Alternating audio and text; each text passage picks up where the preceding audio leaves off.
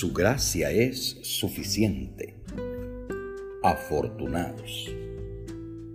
Entonces descendió Pablo y se echó sobre él, y abrazándolo dijo, No os alarméis, pues está vivo. Llevaron vivo al joven y fueron grandemente consolados. Hechos 20, 10 al 12.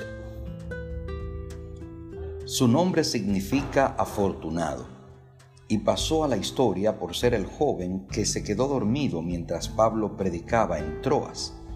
Se cayó de un tercer piso y falleció. Estamos hablando de Eutico, quien afortunadamente fue resucitado.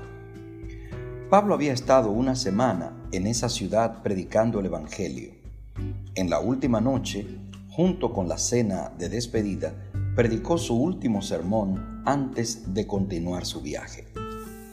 En el piso superior de la vivienda, repleto de gente, el humo de los candiles que iluminaba el salón, la poca ventilación y la extensión de la reunión hicieron que este chico, que tendría entre 10 y 14 años, buscara la brisa nocturna sentado al borde de la ventana. A primera vista podríamos decir que se trataba de un oyente distraído en un ambiente irrespirable y con un programa intenso y extenso, y que esta serie de factores llevaron a que Eutico cayera de la ventana hacia el patio exterior. Podemos imaginar la confusión en el auditorio, unos tratando de reanimarlo y otros buscando culpables. Entonces Pablo desciende y se echa sobre él así como Elías lo había hecho con el hijo de la viuda y Eliseo con el de la tsunamita. El apóstol de los gentiles lo abrazó y dijo que estaba vivo, pues había resucitado. Así se lo llevaron y todos fueron grandemente consolados. Podríamos decir que hay tantos euticos distraídos con un pie adentro y otro afuera de la iglesia así como hay tantos adultos indiferentes, distantes y distraídos del proceder de las nuevas generaciones. Tal vez nuestros ambientes están sobrecargados de los candiles y el humo, de los protocolos y las ceremonias, sin la buena ventilación de la participación y la integración.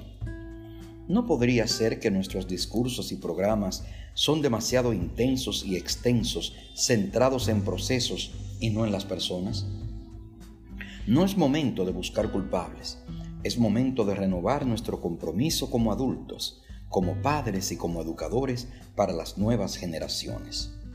No podemos hacernos los distraídos y dejar que se balanceen entre la vida y la muerte en el borde de la ventana.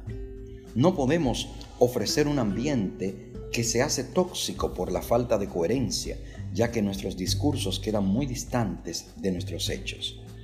La gente joven necesita modelos no críticos, según John Wooden. Pablo ya no está para resucitar a nuestros euticos, pero somos afortunados porque el obrador de aquel milagro quiere repetirlo. Lo único que le falta es contar contigo como su instrumento.